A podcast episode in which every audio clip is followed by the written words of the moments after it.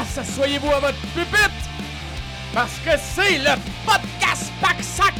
Pack-Sac Podcast, l'affaire pas prononçable. Oh oui! Aujourd'hui, on a trois euros pour vous. On a premièrement l'oral de moi, Jonathan Roberge. Après ça, il y aura l'oral de Suzy Veilleux. Et ensuite, il y aura l'oral de Mathieu Jeannet. Alors, euh, vous savez, c'est quoi le podcast Pack-Sac? C'est euh, le concept est simple. On est tous dans une classe et à tour de rôle, tout le monde fait son oral. Et euh, on s'est dit, hey, on va donner carte blanche aux trois animateurs. Comme ça, ils peuvent parler des sujets qu'ils veulent. Et vous, ce qui est le fun, c'est que vous pouvez le traîner n'importe où, comme dans un sac à dos. Puis tu peux l'écouter le soir, tu peux l'écouter dans le métro, tu peux l'écouter dans ta douche, tu peux nous écouter en tout temps. Hein, c'est ça qui est le fun. C'est vrai que c'est beau. C'est beau. Et en plus, ce qui est le fun, c'est que, tu sais, la gang de gars et de filles cool à ton école secondaire, on se le cachera pas, c'était nous autres. Fait que là, on est Pas, un peu- pas- pas à 90 là, mais tu on, on, pouvait vivre. flirter. là. Mais Laisse- laisse-moi vivre dans mon rêve. Laisse-moi vivre dans mon rêve. euh, écoute, ah non, j'étais petit, gros, avec un t-shirt NoFX, je mettais de la mayonnaise sur mes pogos. J'étais pas, euh, j'étais pas le, le rêve que... On de- a l'image. C'est ça, j'étais ça. Et puis, là, nous, dans notre monde euh, imaginaire, on est les trois euh, cool de ta euh, avec qui tu peux venir chiller en arrière puis fumer des clopes en cachette sur le bord de la fenêtre et euh, parler de n'importe quoi et euh, t'amuser parce qu'on est des gens le fun. Ça, c'est quand même vrai. Ouais, On est quand même du monde drôle, je pense. On est des gens cultivés. Ah ouais, on correct. est des, euh, Passionné. on est passionnés, oui, c'est ça. Oui. Et euh, euh, là, on va commencer. Hein? On est tous assis autour du même pupitre et on va commencer à se parler de nos actus. Suzy, Salut. quoi neuf? Comment vas-tu? Hey, déménager, c'est compliqué, les gars. Eh, mais pourquoi tu déménages? Ben, je déménage parce que ma coloc, euh, Laurie, part vivre sa vie au Yukon. Pardon? Ça va chercher de l'or. Ça va chercher de l'or. euh, elle est tellement pauvre pour petite, faut bien qu'elle aille faire une scène euh, quelque part. Attends, comment ça? Ah, wow! Attends, la dernière fois que je l'ai vue, Ouais. euh, la petite fille de la Beauce habitait à Montréal Ouais. elle était bien heureuse. Là. Mais là, imagine-toi donc que, euh, en ce moment, il y a la crise de la pandémie mondiale du coronavirus. Ouais, je suis au courant. Tu sais, quand tu travailles dans une agence de tourisme et de voyage, Ah, c'est tough, hein? Ah, ouais. vous pensez que vous êtes écœuré d'en entendre parler? Parlez-y à elle. Oh mon Dieu, pauvre elle! Oui. Alors, s'est dit, je euh, m'éloigne du virus. Fait que là, elle va aller au Yukon vendre euh, des voyages de chasse à du monde loin du coronavirus. c'est vrai que ça se dit bien comme ça, mais c'est juste qu'elle elle va partir euh, à l'aventure là-bas. Et puis, de toute façon, euh, euh, c'était un peu prévu comme ça qu'on allait conclure notre colocation au courant de l'année euh, parce qu'on est des grandes filles puis on a hâte, euh, on a hâte de vivre. Coronavirus. On a hâte euh, de vivre notre vie euh, une sans l'autre et pour mieux se retrouver, tout simplement. Alors là, j'étais à la recherche euh, d'un appartement d'un 3,5 qui allait pas me coûter 2000 dollars par mois. Oui. C'est compliqué, les oui, gars! c'est Montréal, ça a aucun J'avais sens. ah non mais ça avait pas de sens J'avais beau chercher un sous-sol dans Schlaga puis euh, même pas avoir assez grand de, de fenêtres pour avoir une petite plante euh, dans la maison, ça fonctionnait pas. C'était vraiment très très très dispendieux où j'étais la 42e à appeler pour l'appartement quand l'appartement était affiché depuis une minute. Veux-tu que je te fasse chier en disant combien je paye pour mon hypothèque? Ah oui, Une vas-y, non. Ah non, là, je vais pas faire ça. T'habites où? Ah oui, c'est ça l'affaire. Je le dirai oh. pas. Mais ça me coûte 900 dollars et j'ai une maison. Ouais. Et- elle est où? Ah, c'est ça l'affaire. Ah oui, c'est Non, on ne le dira pas. Hollywood! Joe, même chose, t'es propriétaire de ta Moi, je suis maison. propriétaire d'une maison au Ouais. Mont-Saint-Hilaire, mais euh, c'est le Mont-Saint-Hilaire, donc c'est pas 900 dollars. C'est pas schlag. C'est pas schlag. Mais, euh, ben, sais quoi, j'ai habité, j'ai habité 10 ans à Montréal, et, OK, ben, je vais le dire, moi, mon hypothèque est de 2000 dollars, et euh, ça me coûtait 2200 habiter à Montréal dans Mhm. le 6,5 avec une terrasse. Puis euh, c'était bien beau, c'était bien le fun, Mais mais... Ben, bonne nouvelle! J'ai trouvé un 3,5 qui va pas me coûter 1000 pièces, Hein? qui est euh, Une chambord petite, laurier. Pécrie, une petite pécrie de rien. Mais c'est-tu quoi? Le monde sont propres, propres, propres, pareil. Ils ramassent leur Ils ramassent seringue. leur seringue. Les Non, mais- enfants, ils pleurent quasiment pas quand le père les frappe. Hey, c'est une belle place. Non, finalement, je ne vais pas aller à Hochelaga. euh, c'est pas ça qui va se passer. OK, tu s'en vas où? Je, je m'en vais sur le plateau, je m'en vais dans le, dans le, dans le pays euh, des Français. Oui. Ah. Ah. Ouais, ouais, ouais. Euh, attention aux, aux microbes, le coronavirus. La France, hein, c'est c'est rendu un des foyer. Non, mais c'est vrai. euh, non, mais non, euh, oui, je vais faire attention, promis. Mais je vais surtout euh, m'amuser dans le parc Laurier tout l'été, dans un beau 3,5 qui n'aura pas coûté euh, 1000 par mois. Je suis vraiment c'est très chanceuse. bon. J'ai, je suis allée prendre une bière avec une amie qui disait OK, gros changement dans ma vie, je suis plus dans, je fais plus partie de mon entreprise, j'ai goût de partir à l'aventure, je trouve que c'est un signe, j'ai goût de partir à neuf. Écoute, elle, même affaire, elle part vivre sa vie à Rimouski. Euh, gros trip, euh, elle a une opportunité là-bas, puis elle dit Je vais essayer ça, moi, la région. Et puis, euh, donc, elle est rendue là-bas. Et pour vrai, Rimouski, on pourrait faire mille blagues, mais c'est tellement une belle place. Ben oui, oui. oui, Pour vrai, oui. j'adore Rimouski. Hey, on Je- rit pas de région, là. On n'est pas là pour Ben, ça. pour vrai, non, je fais souvent des Non. jokes de région, mais. Non, non, euh, moi, je- j'habite Deep Région. là. Ah, c'est ça. ouais, Ah à l'endroit qu'on ne peut pas rang. nommer. Mais Ouais, on peut pas le nommer. Mais euh, après ça, tu tombes en bas de la planète. Ouais. Tu comprends? C'est comme, il est loin, là. C'est parce que la Ah, Terre tu viens en show proche de chez nous, en rodage bientôt? ouais, ouais. Tu joues dans une église. Je sais, je sais, j'ai vu ça. J'ai vu ça. euh, j'ai trois, quatre églises dans ma tournée de rodage. Ouais? Eh mais moi, c'est ça mon actu en plus. Ben oui. Quel beau pont, Mathieu Genet. Eh bien, moi, dans mes actus, je suis en, euh, en rodage.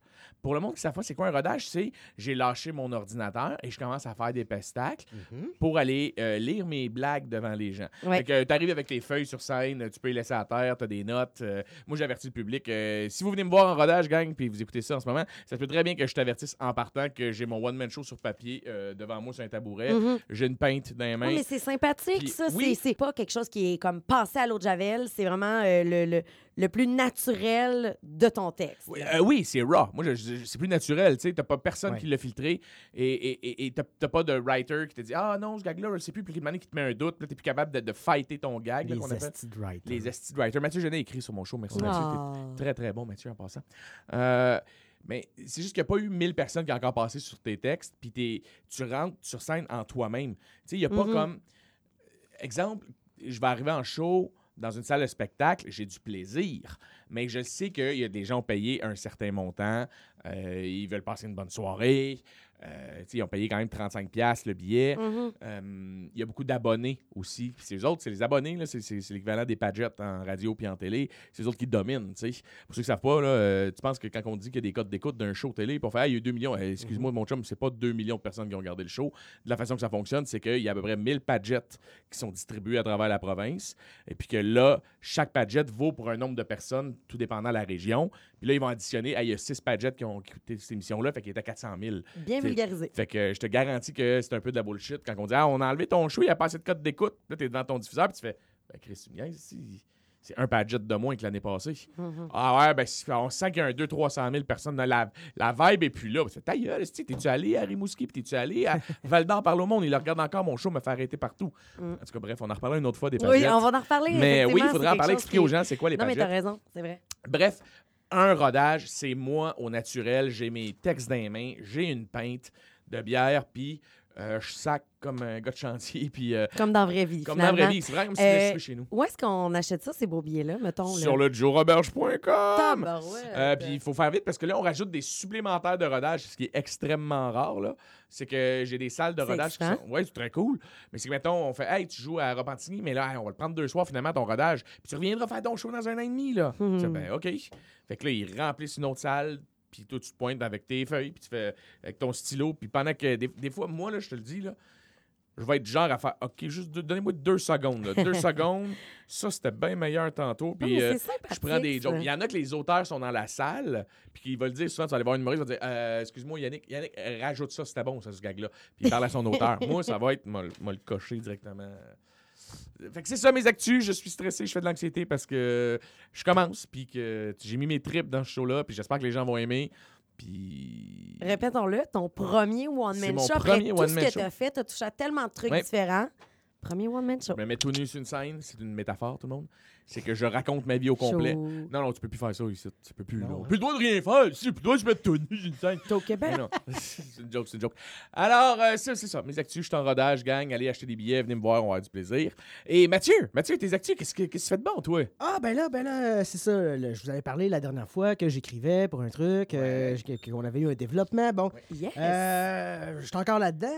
Euh, mais là, on vient de survivre, ma famille et moi, à- aux roches des gastro. Oh non! Ah, les gastro de famille du temps des fêtes. Oui, moi, j'ai deux filles. Ma blonde a Ouais. deux enfants. On a, on a- on a Oh, quatre ça fait une grosse enfants famille. à deux qui sont des, des, des bassins éternels de bactéries C'est incroyable. et hein? de fluides corporels contaminés.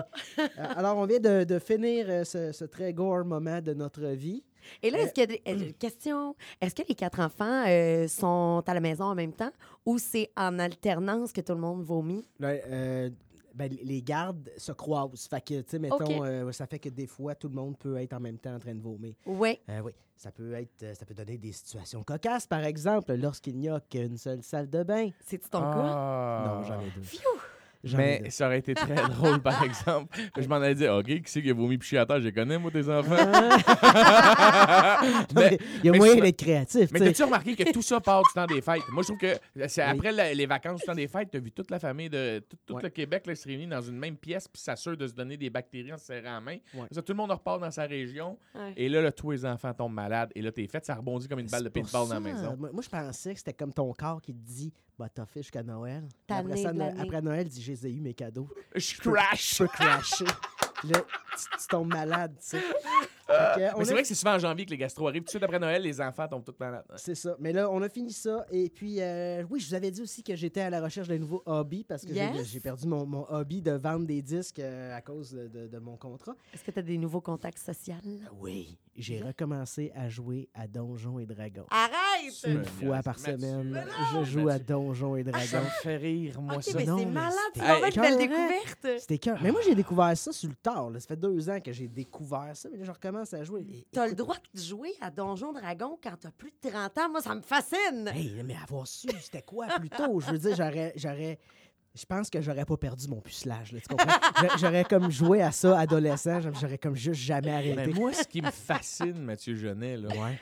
c'est que, et là, je vais le dire, puis si t'es pas là, ils ont le coupera au montage, ou ça se retrouvera dans la version vas-y. Jacqueline. Moi, je t'ai vu faire des.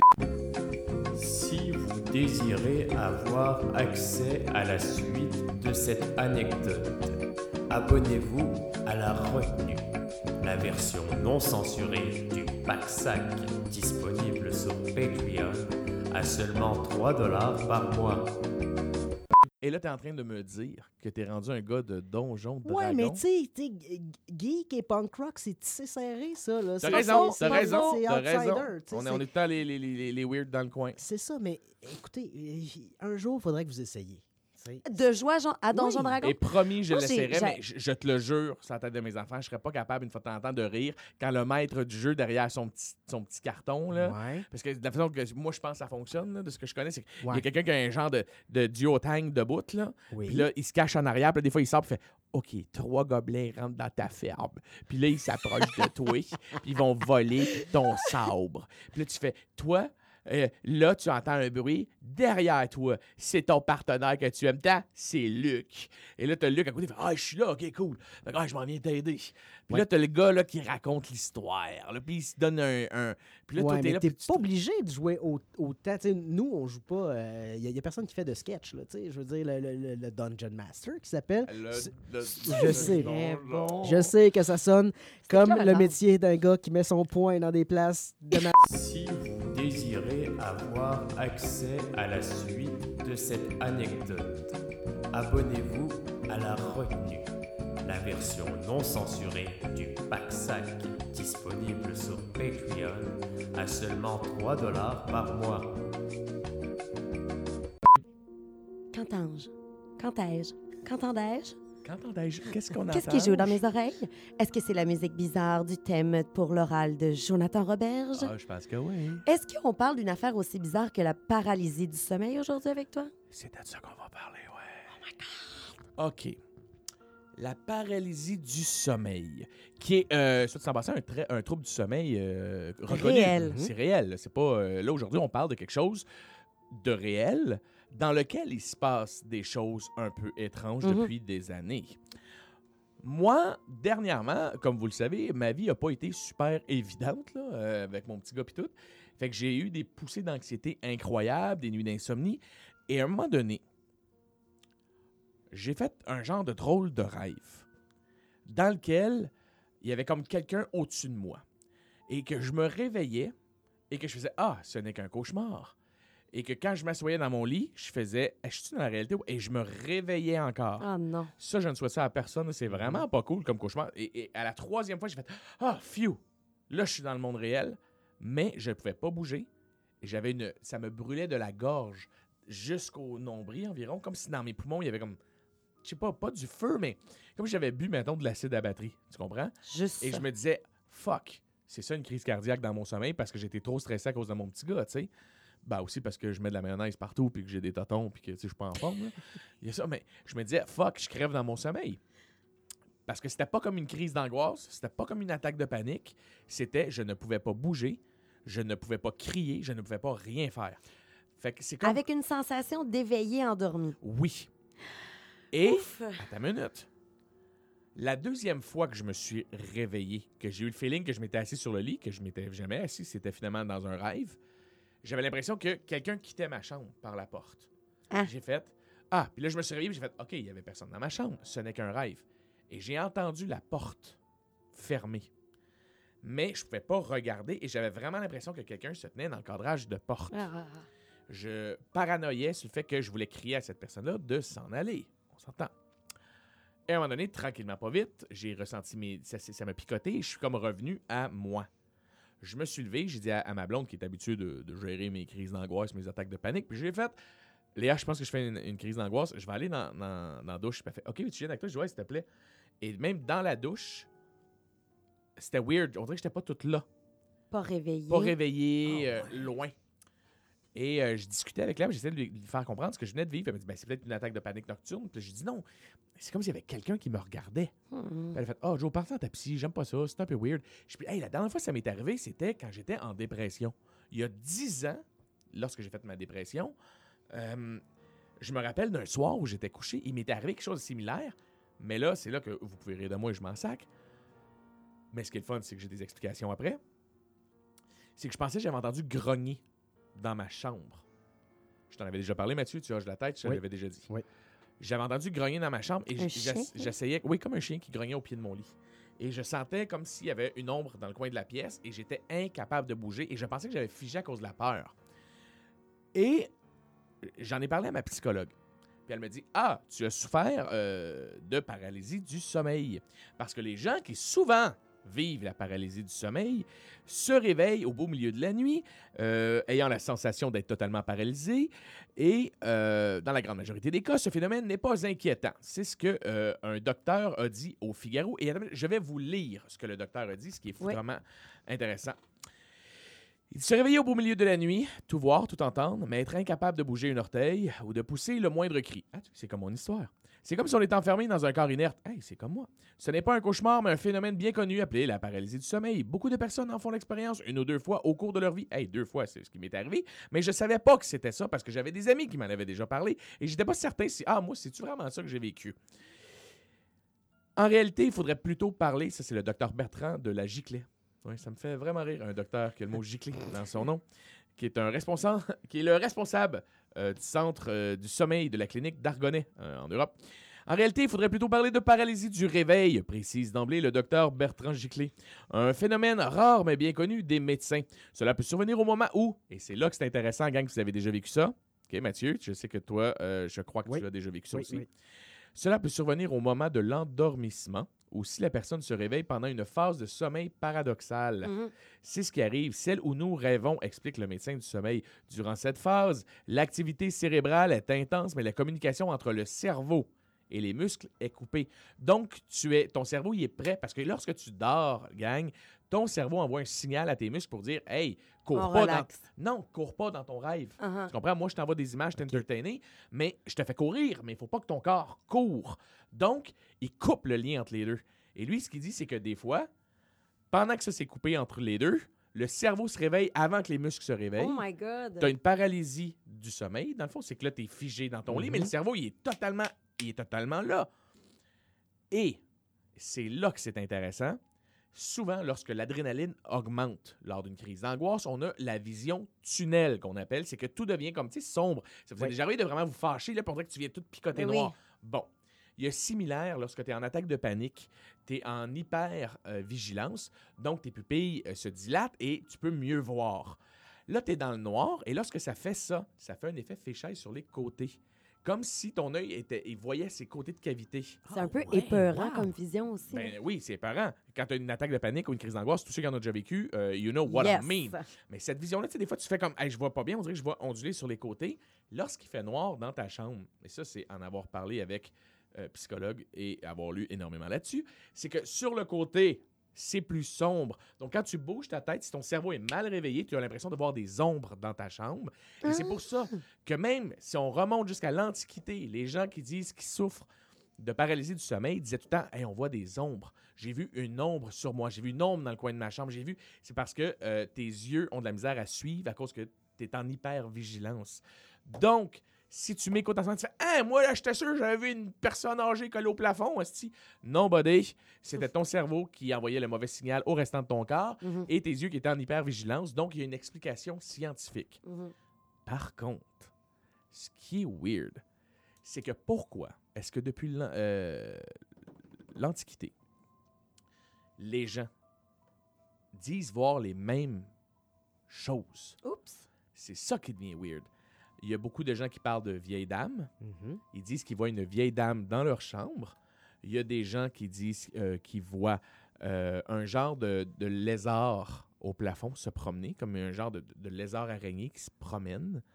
Et puis ça, c'est aux quatre coins du monde. Donc le docteur fait, je n'ai, le docteur de, de l'article dit, je n'ai rien comme explication à ça scientifique autre que être influencé par les histoires qu'on a entendues. Puis lorsque ça nous arrive, c'est projeté. Mais Tantôt, j'en glisse un mot à Mathieu en disant Hey Matt, t'en parleras durant ma chronique parce que je sais que toi, ça t'est déjà arrivé. Si t'es à l'aise d'en parler. Ouais. Et tu m'as parlé d'un documentaire qu'il faut absolument que je vois qui s'appelle Nightmare. The Nightmare. The Nightmare. The Nightmare. Plein de monde en parlait sur des. Aujourd'hui, j'ai passé la journée à préparer ma chronique et à lire là-dessus. Et ça revenait souvent parce que, posément, les gens voient les mêmes choses aux quatre coins du monde. C'est ça qui est Oui, c'est ça. Il y a des, des- les shadow people Ouais. qu'on appelle. C'est Ouais. des formes qui reviennent. euh, Ouais. Ça va être souvent une silhouette en ombre ou, Ouais. des fois ça va être comme un personnage avec un grand chapeau accompagné de deux autres silhouettes en C'est ombre. super épeurant. Ça revient, c'est ça qui est étrange. Ça, ça C'est arrive, toujours eux. Ouais. Ce qui est fou, c'est que ça arrive à quelqu'un qui habite au Chili, comme ça arrive à quelqu'un qui habite en Australie. Ah comme oui, ça tu me parles euh, d'un lézard araignée. Là, Ouais. Je me dis, ouais, au Canada, en février, euh, Pourquoi tu as qu'on ça a- à ton plafond? il n'y a comme pas de raison. là. Parce que qu'il y ait une explication scientifique que, que- que je respecte au bout, là, de pas comprendre Ouais. que tu es dans un sommeil paradoxal, mais que ton cerveau est réveillé, donc les muscles sont pas capables de suivre, donc la vision fait que tu as l'impression de voir des ombres sur les côtés. Donc Shadow People, je suis prêt à, à faire Ah, t'as peut-être pas vu d'ombre dans ta chambre, ce que moi je pensais avoir vu. Ça peut être juste un trick que tu as eu euh, à cause, tu sais, une castille, il y a une- explication Ouais. médicale. Mais l'autre affaire, on invite les gens à aller voir le documentaire de Nightmares et je vous promets que je le regarde d'ici le prochain podcast. Est-ce que ce serait notre ça. devoir, les gars? Ah, c'est notre devoir de la parfait. semaine. Je le note Avoir euh, peur en dans mon agenda. ça. De Nightmares, c'est bien ça? Oui, il faut que tout le monde l'ait vu pour la semaine prochaine. On pourra en parler en discuter. Puis si les gens Avec veulent le regarder, ils peuvent aussi non seulement faire le devoir avec nous et nous, euh, nous partager ce qu'ils ont pensé Je sur crois la page est Facebook. Sur Prime, euh, euh, sur euh, Amazon Prime. Amazon Prime ou sûrement pirater sur YouTube. Oui, mais moi je fais pas ça jamais. Moi non plus. Le gars, il a reniflé juste pour se, juste pour se justifier. Hey, c'était vraiment intéressant et slash épeurant. Ah, ben excellent, mais. Bravo, Laurent. Merci, merci merci. Mais mon but n'était pas de faire peur cette semaine, était d'expliquer pourquoi certaines choses Non, arrivaient et que moi j'aime aller au fond des choses. Des fois, quand il m'arrive de quoi, je sais pourquoi j'ai vu ça, pourquoi je pensais avoir vu quelqu'un sortir de ma chambre. Eh bien là, je sais que c'est une hallucination qui est due à mon cerveau durant mon sommeil paradoxal. Et moi, j'ai l'impression qu'il y a plusieurs personnes qui vont se dire Ah, c'était ça. C'est ça qui m'est arrivé. Enfin, je comprends. Je pensais avoir vu une vieille madame dans le fond de ma pièce. Mais, mais, mais, mais, mais, il reste toujours Mhm. un petit point de mystère. Pourquoi les gens voient autant de choses identiques aux quatre coins du monde? Ça, c'est intéressant. C'est l'heure de l'oral de Suzy. Et si je me fie à mon papier, tu nous parles de festival de rock de mesdames. Oh yeah.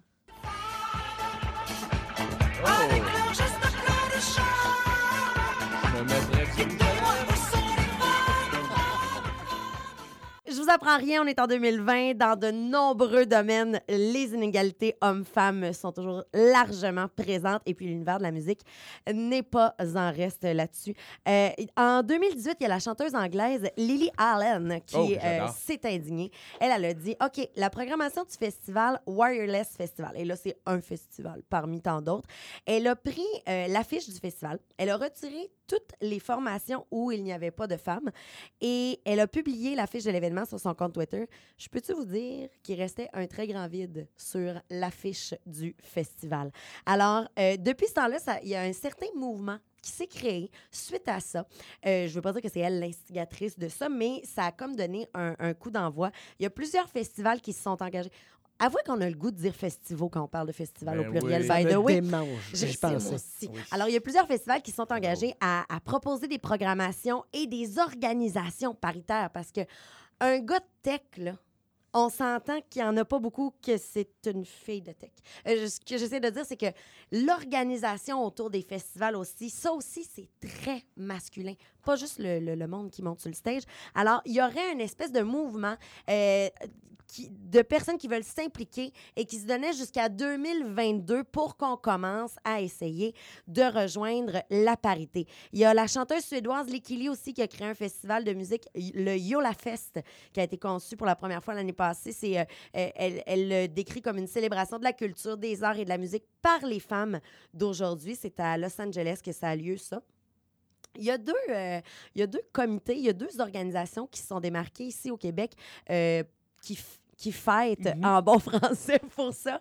Euh, il y a le mouvement MTL Women in Music euh, de Montréal. Il y a aussi euh, le mouvement des femmes en musique, le FE Astérix M, qui brasse la cage, qui essaie de nous remettre en question là-dessus. Et puis, tu sais, nous, on est le commun des mortels, on n'est pas Mhm. des, des- des connaisseurs, on n'est pas des spécialistes là-dedans, mais j'avais le goût de, de vous entendre. Est-ce que vous avez un, un intérêt face à ça? Même, même chose, là, c'est- on n'est pas une ligne ouverte, on veut pas euh, des opinions non, tranchées, mais, est-ce que ça vous interpelle ou c'est comme ça depuis toujours, puis on se dit, bon, ben, on peut faire attention, mais tu sais, au fond. euh, Ben, euh, on dirait que c'est quelque chose qu'il faudrait que je lise plus. J'ai de la misère à me prononcer Ouais. sur quelque chose que j'ai pas lu de fond en comble et me faire une opinion. mhm, Un opinion. Euh, c'est sûr que je prône la parité. mhm. C'est sûr que je veux voir plus de femmes à la télé. Je veux voir plus de femmes partout. Et, et- Mais on dirait que. Tu vois, dernièrement, euh, je me suis fait reprocher que j'avais quatre auteurs masculins sur mon one-man show. Ah. Par des gens de l'industrie. Ah oui, hein? Puis par une fille. Et j'ai fait, hey, sais-tu quoi? Je trouve ça cool que tu lèves le flag.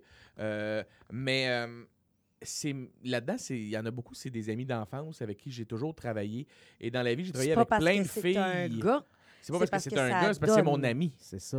Et euh, il y a des gens là-dedans avec qui j'avais promis quand on a créé Fiston. euh, j'ai dit un jour, je vais avoir un one-man show, puis c'est avec toi que je vais l'écrire. Mhm. Mais si ça avait été une fille cette journée-là qui était au meeting, puis que c'était elle qui avait pitché la meilleure- Tu sais, on a, on a travaillé, Mathieu, avec des, des, des auteurs euh, filles. On sais, on travaille avec souvent, Audrey. Des on- autrices. On s'est souvent donné comme. Mandat d'en prendre, oui, Oui. pour avoir un côté féminin dans notre écriture. Oui. Ah, ben, c'est bien. Euh, parce que c'était le fun d'avoir l'opinion d'une fille aussi en meeting. tu sais, Oui. Avec Audrey, c'est super cool quand vous avez les définitions d'avoir le, le côté d'une fille, sais, son, son, opinion. Fait, hey, ce joke-là, t'as pas ordinaire, les gars. Puis tu fais, ah, t'as raison, tu sais. Si on n'oblige pas une parité, juste pour commencer au moins, Mhm. comment veux-tu qu'on influence des filles Mm. à faire de la musique éventuellement? Là, je paraphrase de mémoire. Là, tu dis ouais. comment que Oui, oui, euh, on sûr que c'est on coupera si c'est pas ça. Mais, mais moi on aussi, ça me dit quelque mais chose. ça me dit quelque chose. donc, Et- et- et ça m'avait vraiment Ouais. mis en faisant, sais-tu quoi, il va falloir l'imposer Ouais. pour qu'à un moment donné, ça soit naturel de développer ces talents-là. Ben justement, il y a deux festivals dont je veux vous parler qui ont vraiment pris les choses en main au Québec et qui ont dit regardez, euh, ce qu'on va faire dans le fond, c'est que on va se créer des festivals de filles euh, qui font du rock, qui brancent la cage, et puis on va voir euh, où ça va aller et qu'est-ce que ça peut influencer. Alors, euh, il y a le festival, le Fest Evil, qui était le premier, le premier festival de métal au féminin qui s'est déroulé à Québec dans le mois de mars. Il y avait sept bands qui étaient en performance, dont deux du Québec. Et puis, pour montrer aux jeunes femmes qu'elles peuvent être des musiciennes. Totalement. Elles peuvent s'impliquer dans le milieu de la musique. Elles peuvent avoir des exemples qui vont leur donner le goût de, ouais, peut-être s'installer derrière le drum et non pas choisir par habitude la trompette au secondaire quand tu vas faire de la musique parce que tu peux être une drummeuse vraiment cool. Euh, L'autre festival euh, dont je veux vous parler, c'est Not Your Babe Fest. Ça, ça va vous parler, les gars. C'est un festival de punk féministe euh, qui se déroule toujours au mois de mars à Montréal. Très underground comme culture. Et c'est voulu, là. Ils veulent pas faire des entrevues aux gens de, la- de Montréal. Ils veulent, euh, c'est ça, dans le mouvement de la culture punk, finalement. Y les, le band Les. Charognes là-dedans? C'est ça, le, le band, les filles? Les Charognes que j'avais déjà vu, que j'avais adoré.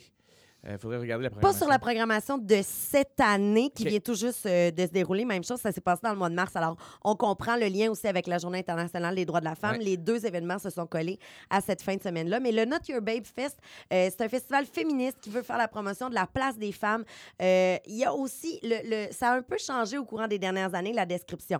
Place des femmes, place des personnes non binaires, place, place aux trans, aux femmes racisées euh, dans les scènes contre-culturelles. Donc, elle, elle veut vraiment revendiquer ça. Le festival, c'est l'aboutissement de- d'efforts de plusieurs femmes.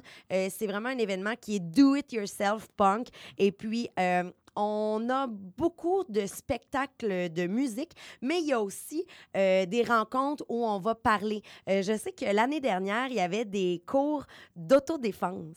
Euh, cool. tu sais, c'est vraiment cool. C'est vraiment comme les femmes, prenez votre place, n'hésitez pas à le faire. Puis, euh, ça se veut rassembleur. Ça s'adresse pas c'est- Mais c'est une place où euh, la jeune fille punk va se sentir très à l'aise d'aller en avant du stage puis de trasher. Tu sais, puis je t'écoute depuis tantôt, puis j'essaie de me forger une, euh, Une opinion. une opinion là-dessus, tu sais. Et, je reviens à ce qu'on disait tantôt. Je pense qu'il faut obligatoirement, pour l'instant, tu sais, on est en pleine période Ouais, de ouais. changement. Tu comprends? Avec t'as pas Ouais, le choix ouais. d'imposer un quota gars-filles. Parce qu'à un moment donné, ça que- deviendra naturel. Euh, parce que c'est sûr qu'en ce moment, il y a beaucoup moins de filles qui font beaucoup moins de choses. Tu comprends? Tu sais, en humour, il y a beaucoup moins de filles que de gars. Mais si tu laisses jamais une fille monter sur scène, faire de l'humour, comment tu veux qu'elle inspire d'autres jeunes filles chez eux Ouais. à faire de l'humour? Tu comprends?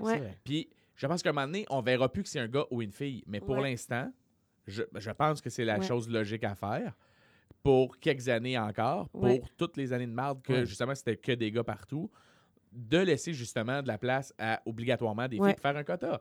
Puis. Je c'est- pense que pas- de pas les- juste y aller avec les meilleurs, de faire écoute, on va prendre euh, 50-50 gars filles, man. Puis tu fais bah ouais, on va y copier. Tu sais, les gars qui sont fâchés de faire ah ben moi je l'aurais fait le festival, euh, que ce soit de l'humour, que ce soit de la musique. Tu le feras l'année fais, ben, tu le feras prochaine. dans 2-3 ans. Tu avais la chance de le faire depuis 20 ans, chum. Fait que là, on va obligatoirement on va, comme, mettre ça sur la table. Mm. Et pendant quelques années, puis une année, ça va être naturel. Il va y avoir autant de gars que de filles qui vont faire ce type de métier-là. Fait que, Mhm. ben, tu sais, c'est peut-être juste. C'est peut-être utopique, mon affaire, Ouais. mais je pense. Mais que je pense que les femmes ont droit aux mêmes opportunités. Je pense qu'il faut les créer. Euh, je suis pas contre les quotas. Euh, c'est des super beaux exemples, ça, ces deux euh, festivals euh, Ouais. au féminin-là. Mais peut-être qu'une idée, justement, là, pas une obligation, mais bien idéaliser un certain quota dans les événements qui sont organisés pourrait être une option. Bref, je pense qu'on n'a pas fini de jaser de ça. Il y a Non, on pourrait en parler pendant à- des heures. je- Effectivement. Je, me fais. sais, Mon opinion change, On se modifie forge, pendant euh, qu'on en parle. ça, se forge. Donc, euh, excellent sujet. C'était ton oral. C'était donc bien bon. C'est terminé. Wow, bravo aussi. J'ai adoré. euh, Tu me. Je vais me questionner dans mon char en Ah, c'est cool, ça. Mais c'est quoi, je pense que je consomme autant d'humour de gars que de filles en ce moment. Ouais. Je pense Oui, que ah, oui, parce que je trouve que les filles en ce moment sur la scène. Puis le pire, c'est que souvent je reprends mon fils quand il dit Hey, c'est une humoriste fille, je dis tout le temps en plus, c'est une humoriste, chum. Point. Oh! Tu disais déjà une humoriste. Tu sais, tu l'as Ouais. dit une. Point. Ouais. Il faut arrêter de dire que c'est une humoriste Ouais. fille. Pourquoi dire fille après? Puis ben écoute, s'il faut que je le dise pour que d'autres petites filles de genre 11 ans, comme quand moi je regardais les humoristes à 11-12 ans, puis que c'est devenu mes modèles, genre ah, si je veux faire ça plus tard, que eux, la, la fille de 11-12 ans chez eux fasse Ah man, est-ce qu'elle rock Corinne Côté Ouais. ou est-ce euh, Maud Landry Ouais. ou. euh, Tu sais, tout ton exemple, c'est en humour. Moi, ça va être en musique. Ouais. Euh, si je change de, de registre, pas en rock, mais en, en hip-hop, en rap au Québec, euh, même chose, tu sais. Sarah May, Ah, c'est tellement bonne en plus. super- ouais. Elle, elle est Elle est excellente. Ouais. Elle est pas bonne pour une fille. Elle est excellente En comme rappeuse. ouais. Euh, Il y a Naya Ali, moi. Là, Bon, ma- elle n'est pas de Toronto, elle? Non, elle est de Montréal. Ah, je crois qu'elle était de Toronto puis qu'elle était déménagée à Montréal. Ah, J'adore ça aussi. Elle se fait beaucoup comparer à des artistes euh, de Toronto. Ouais. Elle se fait, d'ailleurs comparer à Drake, À Drake, en ce c'est- Elle est talentueuse à ce point-là. Ouais. Ouais, Et puis, ce sont ces filles-là qui vont euh, faire le chemin, je pense, pour euh, Pour une la gang. suite. Ouais. Yes! Hey, c'est le fun de jaser ça, merci! Bon, bravo. Hey, ouais, c'est vrai. Attends, on applaudit, on applaudit. Hey, c'était bon pour une fille, Suzy. Mathieu Genet. Ben oui. Mon chum Mathieu, Ben le gars dans le fond de la classe oui, qui joue à Donjon ben Dragon oui. en cachette. Eh, hey, euh, ton oral cette semaine? Oui, alors, cinq films kick-ass qui étaient censés se faire, mais qui n'ont jamais vu le jour. Hein? Parce que ça, ça arrive hein, souvent euh, à Hollywood. Alors, j'adore, j'adore. premier film, Numéro 1. Premier film. Crusade. Alors, vous allez dire, Kevin, mais qu'est-ce que c'est ça? Les croisades. c'est un film euh, du réalisateur Paul Verhoeven qui avait fait Robocop, Total Recall, Basic Instinct, euh, Starship Troopers. Donc, un gars euh, qui Il a fait des hits. Des, des films violents, des films très, très violents, qui un jour a eu un flash qui s'est dit Moi, j'aimerais ça faire un film sur les croisades avec Arnold Schwarzenegger. Là, j'ai Hey, mais- mais prenez mon argent. Arnold Schwarzenegger qui kick des culs pendant Dans les les croisades. croisades. Je veux voir ce film-là. Euh, ça aurait été un hit parce que c'est c'est le genre de film qu'Arnold Schwarzenegger br- Faisait. brillait à l'époque. Ouais, il Conan. moins Oui, ça, c'est un des très bons films de. Schwarzenegger. Predator, euh. Terminator. il il- moi, il y a quelques films que je me dis, ce sont d'excellents films où le réalisateur a pu maximiser les, les qualités d'acteur très, très moyennes Très d'Arnold limité. Ouais, ouais, mais ouais. qui, qui a quand même un, un charisme là, Ah, il faut y donner, oui, oui. Et puis, je pense que dans ce film-là, il aurait brillé, euh, jouer un Autrichien d'un croisade, Ça aurait été qui- cinglé. botte C'est c'est vraiment fou. Ouais. du sarrasin. Mais J'aurais- pourquoi est-ce que ça n'a pas été fait? Parce que à l'époque, c'était euh, censé être fait par euh, la compagnie Carolco, qui, qui, qui était une compagnie de films. On voyait souvent ça au début des films Ok. euh, des années 80, Carolco Pictures. Ah, c'est-tu Euh, avec euh, une pellicule? Il y avait comme un genre de C. Ceux En pellicule? C'est c'est eux qui ont fait Robocop. Là. Oui, oui, oui, oui, oui, oui, oui, oui. Euh, euh, le budget était comme de 100 millions. Ce qui est énorme pour l'époque. À l'époque, c'était énorme, mais ils ont préféré donner ce budget-là à un film de pirate avec Gina Davis qui s'appelle Cutthroat Island, euh, Ouais. l'île Coupe-Gorge. Vous en rappelez-vous? Non. Ben, c'est ça. Ah, Ca- euh, Ca- Carolco a fait faillite et euh, n'a jamais pu faire son film. de- Pour vrai? Ouais, ouais. Quelle ouais, ouais. anecdote, j'adore. J'aurais adoré voir ce film-là. Numéro 2. Numéro 2. Numéro 2. Dune par Alejandro Jodorowsky. Je ne sais pas si je le dis comme faux, mais euh, Alec- euh, Alejandro Jodorowsky, avant que Denis Villeneuve euh, ne fasse Oui, euh, oui. Dune, c'est Denis Villeneuve qui est en train de le faire en ce moment, il y a eu la version de David Lynch dans les années 80 qui n'était pas excellente. Moyen. Euh, mais avant ça, à la fin des années 70, il y a eu Alejandro Jodorowsky qui voulait le faire. Et lui, c'est un artiste weird, réalisateur de films étranges comme Holy Mountain où euh, il y a un cowboy euh, qui n'a pas de fusil puis un enfant nu. Euh, c'est euh, c'est- Ce genre d'artiste. ce genre d'artiste-là qui était censé faire euh, Dune. Ils ont pondu, lui et ses, et ses artistes de storyboard, un storyboard de 1200 pages qu'ils Ah, ont pitché en voulant faire un film qui durait à peu près 10 heures. Avec- Dans le casting des Nobody comme Orson Welles, Hein? Mick Jagger Hein? et Salvador Dali dans le rôle Mais voyons donc! d'un empereur de l'espace, toujours à côté d'une girafe en feu. Je sais pas pourquoi il voulait faire ce film-là. Ce film-là ne s'est jamais fait parce qu'un film de 10 heures avec Salvador Dali à côté d'une girafe en feu, ça ne se peut pas. Donc, Malgré le fait que je sais pas si. Chris, je pense que j'aurais payé. ben oui, j'ai- Ben oui, mais je comprends donc. c'est sûr qu'il y a un univers parallèle où ce film-là existe. On, peut aller le loin dans un Ouais. univers parallèle. 10 heures de tout ça. Alors, euh, ce, film-là ne s'est pas fait, euh, mais les artistes visuels qui ont fait le storyboard se sont tous fait voler par après par Ridley Scott pour le film Alien. Donc, dans le film Alien, il y a beaucoup de l'ADN visuel qui vient de ce qui n'a jamais abouti dans le Tu Dune me niaises. ouais, de la fin des années 70. Bravo! Numéro 3. Numéro 3. Numéro 3! Hey, tabarouette. Gladiateur 2. Hein? Oui, ok, oui. Alors, on parlait de Ridley Scott qui a fait euh, Alien. Ouais. Ridley Scott est aussi le réalisateur de Gladiator. Euh, à une certaine époque, Ridley Scott et le chanteur Nick Cave de Nick Cave and the Bad Seeds Oui, oui, oui. Yes. Travaillaient sur un scénario de Gladiator 2. OK.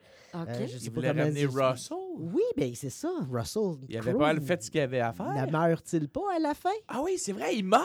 Il meurt à la fin. Ben oui. Alors, dans le scénario, euh, le personnage de Maximus, joué Oui. par euh, Russell Crowe, allait en enfer et revenait en Oh, tant que guerrier immortel qui se bat à travers les époques, un genre de mix entre Wolverine puis Highlander. Que c'est mauvais. Oui, mais en même temps, hey, Maximus contre des nazis, Maximus contre des cowboys.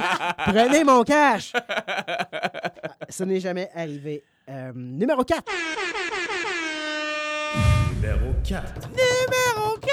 Superman Lives. Ah ouais, ça, on le sait. Avec, Alors, euh, en oui. 1998, le réalisateur Tim Burton, que tout le monde Ouais. aime un petit peu, Ah oui. était censé euh, réaliser un film euh, pour Warner Hey, pour ceux qui ne savent pas c'est qui Tim Burton, on nomme euh, deux, trois films. Euh, Beetlejuice. Ben oui, Oui, ça se peut. Beetlejuice, Beetlejuice. Nightmare Before Christmas, Ouais. euh, Mars Attack, Oui, Sleepy Hollow. Sleepy Hollow. Oui, C'est- ça. Alors, on, voit le style un peu gothique Ouais. euh, qui ne cadre pas tellement avec euh, Superman, le, le- le gars Ouais. carré. Ouais. Ça, en tout cas, il était Il est supposé moins faire ça. geek, non? Ouais. Et c'est- savez-vous c'était qui qui était supposé Ben l'interpréter? oui, Nicolas Cage. Nicolas Cage. Eh oui, je ce Nicolas. Cage, et il existe même sur Internet des photos d'essayage de costumes costumes. de Nicolas Cage en dessous de Superman avec sa calvitie. C'est c'est- c'est très. Pourquoi pour- c'est pas arrivé? pour- Parce que. Parce que Nicolas Cage en Superman. Non, ils ont fait Chris. Ça Ben, marche pas, les gars. Ça aussi, je Ça suis certain qu'il y a un univers parallèle où ce film-là, tu peux le louer. Hey, Richard, le gars là, on peut le mettre en Superman. Prends Nicolas Cage, il a l'air vraiment en forme. C'est bon. Hey, Nicolas, tu tiens un beau rôle. Ah, Nicolas Cage en Nicolas Superman. Cage. hein. Et euh, bon, euh, dans- ça peut arriver parce qu'il y avait beaucoup de. de- il y a eu beaucoup de zizanie, c'est- personne ne s'entendait.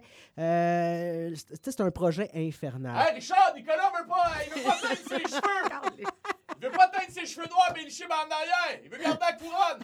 Non, il y avait, il y zizanie, avait là. les cheveux noirs, Hein? un, un peu qui calent, long. Tu sais, Ah. tu sais, genre Jim Corcoran. Jim Corcoran, Pas assumé, là. Mollette, Je calme, ouais. mais pas tout de Euh, suite. Ça s'en vient, ridicule. mais pas tout de suite. Et euh, il y avait un, un producteur euh, sur, le, le- sur le projet qui s'appelait John Peters. John Peters, qui est un ancien coiffeur de vedette, qui ne connaît rien, lui, à la scénarisation et, et ou aux super-héros, qui voulait mettre dans son film absolument une bataille entre Superman et une araignée géante robot. Oui, oui, oui. Et Hey, comme, puis ça, ça, ça. ah, je sais où tu t'en comme vas. le film n'a jamais abouti, Oui, oui. le prochain film que John Peters a produit s'appelait Wild Wild West et a inclus une bataille contre Un Une araignée géante Eh oui, c'est. Will Smith là, avec les affaires de western qui savait comme pas, pas en tout rapport qu'une Non. petite grosse araignée géante. Non. Puis il voulait ok. absolument ça dans le film. Donc, ce film-là, euh, quelque part, dans une réalité euh, euh, alternative, on peut le louer. Numéro 5, Robert, tu vas capoter. Numéro 5. Numéro 5! Night Skies de Steven Spielberg. OK. Juste après Close Encounters Ben oui, of, the, Third Kind. Of the Third Kind, euh, rencontre du troisième type. Quel film? Euh, Columbia Pictures voulait une suite et euh, Steven Spielberg a eu l'idée de faire Night Skies. Night Skies, c'était basé soi-disant sur des faits réels où euh, une petite ville américaine était prise d'assaut par des extraterrestres pendant une nuit. Mhm. Euh, si vous êtes fan un peu de, de, de Ufologie. trucs, d'ufologie, euh, c'est- cette histoire-là est quand même assez connue. Euh, mais euh, le film n'a jamais été fait parce que Steven Spielberg a juste comme perdu euh, sa motivation pour le projet. Mais l'ADN de ça se retrouve dans deux films euh, qui, qui a fait en même temps. euh, Il y a comme une, une controverse, là, je, je reviendrai plus tard là-dessus, là, mais euh, E.T. et Oui. Poltergeist, OK. L'extraterrestre, la banlieue. Ah, ok, ouais. ok, ok. C'est là qu'il a fait son. Ouais. Sur Internet, en- encore là, on peut retrouver des, euh, des ébauches de, euh, de- des prothèses, des, des- des maquettes de ces créatures-là, d'extraterrestres pas contentes. Euh, ça, ça, c'est, je pense que dans les cinq, c'est celui que j'aurais le plus aimé. Ouais, Ah, solide, ouais, parce que ouais, Spielberg, dès qu'il touche à Ouais. tout ce qui est extraterrestre, il l'a fait avec Taken, une série incroyable. Oui, Euh, il l'a fait avec E.T. oui. Euh, La Close Encounter. qui- Close Encounter of the Third Kind, c'était c'était basé sur des histoires du projet Blue Book. Pour ceux qui Ouais. savent pas c'est quoi, j'en parlerai à un moment donné. Ouais. Euh, mais c'était basé sur, sur des histoires, de plein de témoignages. Et à la toute fin, il avait fait une fin ouverte. Pour ceux qui ont vu le film et ceux qui ne l'ont pas vu, de toute manière, ça spoil rien. À un moment donné, il y a une grosse soucoupe volante qui arrive. Oui. Et tu as plein de gens de plein d'époques différentes Oui, oui, oui. qui sortent et qui marchent et qui c'est des gens qui ont été comme kidnappés par des extraterrestres et tout ce qui est là c'est un doute qui travaillait pour le gouvernement qui, qui lui a tout déballé ce que lui connaissait depuis les années 50 qui avait caché euh, au, au public et lui il l'a caché dans son film et t'as tout plein de citoyens qui supposément ont déjà existé il leur a fait des Ah. clins d'œil comme s'ils revenaient sur Terre c'était merveilleux cette fin de film là On fait-tu nos, nos théoriciens du complot euh, un petit deux minutes? Envoyez donc. parce que moi on est des fans moi Mathieu quand on avait 19 Ouais, ouais, moi, je ans vous écoute. Let's go. deux pintes, asti qu'on partait. Tu sais, là, Spielberg, là. Ah oui, c'est louche. Spielberg, là, Hein? Mhm. il, il Non, non, attends une minute. Fan des- de cinéma, là, vous allez comprendre. une grosse, on voit une grosse fascination pour les extraterrestres Tout le temps. en début de carrière. Ouais. Mais on dirait que plus qu'il s'est rapproché un peu de, de- de l'élite ou de, ou de quelque chose, il a comme perdu intérêt à ça. Sais-tu, il est- est-ce qu'il est devenu plus mature ou des fois, j'aime me dire que peut-être qu'il a côtoyé des gens un peu importants qui ont dit Faudrait peut-être que tu te calmes là-dessus, mon chum. Ben, moi, je vais mettre du gaz dans ta génératrice à, à idée. Mais là, tout ça, c'est juste des hypothèses. Non, mais moi, m'en mettre du gaz. Tu vas aimer ça. Tu vas aimer vas-y. ça. Justement, je suis en train de regarder une série qui s'appelle Le Projet Blue Book, Ouais. qui est inspiré. euh, le projet Blue Book, pour ceux qui ne savent pas, c'est un projet qui avait qui existé. C'est pas de l'affaire de théorie de complot de, de sans dessin qui mange ses crottes de nez en cachette en disant qu'il pense qu'il y a des extraterrestres. non, non, le projet Blue Book est un vrai projet qui a existé par, euh, qui, qui était tenu par un, un scientifique assez crédible, euh, qui était un astrophysicien. Je veux dire, euh, nul autre qu'un des gars qui, qui a envoyé les premiers satellites autour de la planète. Là. Je dire, c'est pas un, pas un épais qui fait ça. Et euh, il été mis en charge, lui, de euh, couvrir plein d'événements que les gens disaient Ah, moi, j'ai vu une soucoupe. Puis lui, il se pointait et il disait Écoute, c'est pas une soucoupe. T'as vu ce que t'as vu, c'est. Et là, il analysait comme toutes les théories possibles. Et à un moment donné, il trouvait une solution parce que sa job, c'était d'être intelligent dans la vie puis faire Écoute, c'est pas une soucoupe, t'as vu ce que t'as vu, c'est telle, telle, telle affaire. Puis à un moment donné, il s'est rendu compte que Hey, j'ai pas la réponse à tout ce que vous avez vu. OK. Fait qu'il s'est mis à parler à plein euh, d'astrologues qu'il connaissait puis qui disaient Non, Bud, il y a vraiment des trucs louches qui se passent dans le ciel. Fait que là, il s'est dit Ah, OK, euh, je vais en parler au gouvernement. Fait que là, il a fait Hey, les gars, vous m'avez dit de, de couvrir ça, mais il s'en passe des vraies affaires. Puis on fait Hey, ferme ta gueule, puis continue à trouver des, des histoires pour couvrir ça.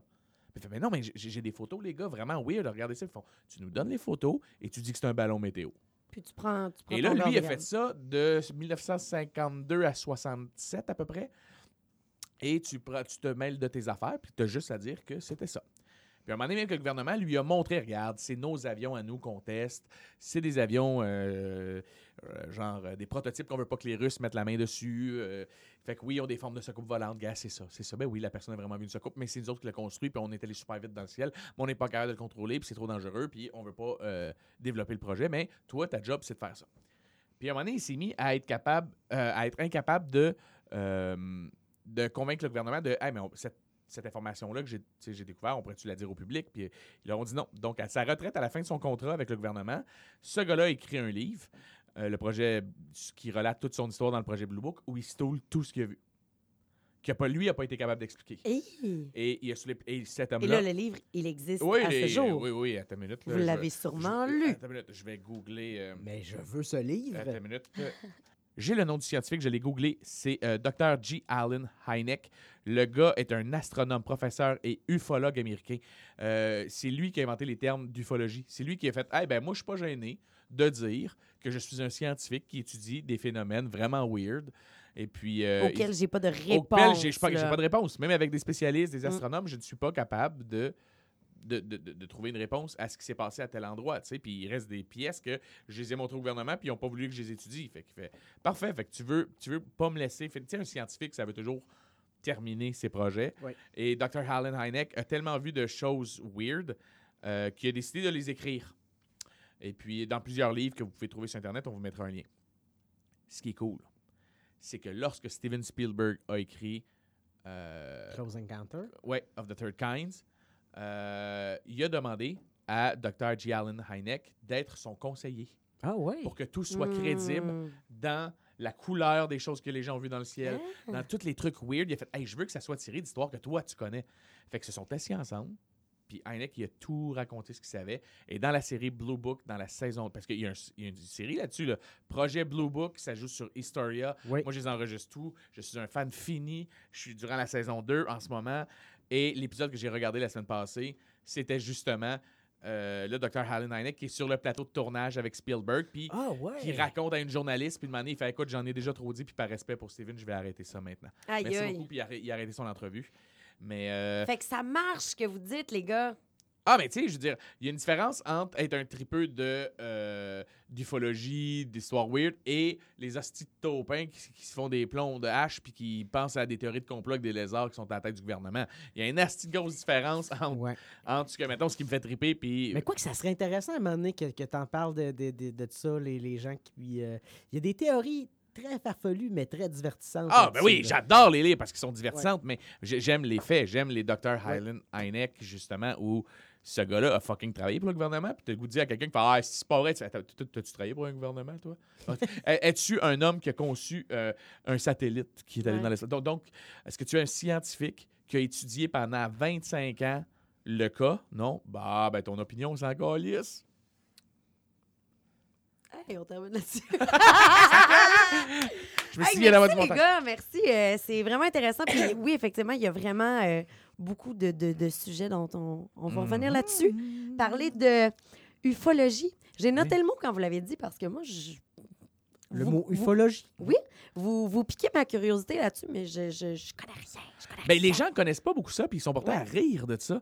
Puis je, trouve ça, drôle, moi, à chaque fois qu'on rit de moi, parce que j'ai lu des trucs là-dessus, puis je suis comme, ben, le gars qui l'a écrit, le livre, il, il est 100 fois plus intelligent que toi puis moi additionnés ensemble, puis ce qu'il dit, c'est- c'est c'est- c'est logique. Fait que, On reviendra là-dessus. Eh oui, solide. Hey, merci. Vous venez d'entendre euh, la version Jacqueline oui, de la notre version euh, propre. la version propre, propre, propre de notre euh, podcast. Si vous voulez entendre la version complète, la version non censurée, on se retrouve sur Patreon. Merci aux petits blonds de l'audio, Philippe Julien Bougie et Clément Hamelin. Eux autres, là. C'est des petits gars de l'audiovisuel que tu, que tu vas chercher, bateau, quelque chose, puis tu dis Hey, nous autres, on veut faire une projection dans notre classe. Ils donnent un projecteur, une affaire carrée là, qui fait de la lumière. là. Ça projette ici un acétate. Ils sont Des- à la console, au montage, à l'acétate, tout ça. Ah, ils sont faits, faits, faits, faits, faits. Suivez-nous sur notre page Facebook, sur notre compte Instagram, sur notre compte TikTok. Oh, wait. On n'a Ouais. pas de compte TikTok. Fuck TikTok. Merci à Vincent Dargy à la musique, Camille Lortie pour les photos, Rosie l'illustratrice de notre logo, Rosie Blondie dessin sur Instagram. Écoutez-nous sur Patreon, Balado Apple, Spotify et tous les autres mots que j'ai de la misère à dire en anglais avec un accent de la Beauce. Venez nous écouter sur Jacqueline, on s'en va en retenue. Bisous!